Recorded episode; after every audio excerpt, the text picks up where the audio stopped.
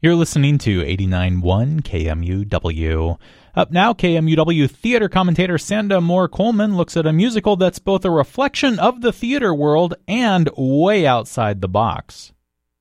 In July of 1975, a musical unlike any Broadway had seen before made its debut at the Shubert Theater, A Chorus Line, directed by Michael Bennett, who also was co choreographer of the show with Bob Avian. The musical is based on interviews with actual Broadway dancers and uses their personal stories to introduce each character during an audition process.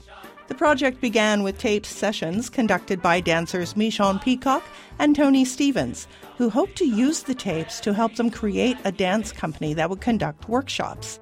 They asked Michael Bennett to sit in as an observer but it wasn't long before Bennett took over the proceedings. There has been some controversy and several lawsuits regarding who actually came up with the concept for the musical, which was nominated for 12 Tony Awards and won nine, as well as a Pulitzer Prize for Drama in 1976. Marvin Hamlisch composed the score, Edward Kleban created the lyrics, and James Kirkwood Jr. and Nicholas Dante wrote the book.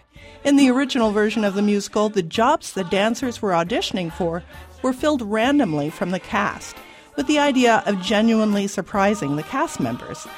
But this proved too difficult for the costumers, so the idea was changed to filling the open roles with the same characters each time.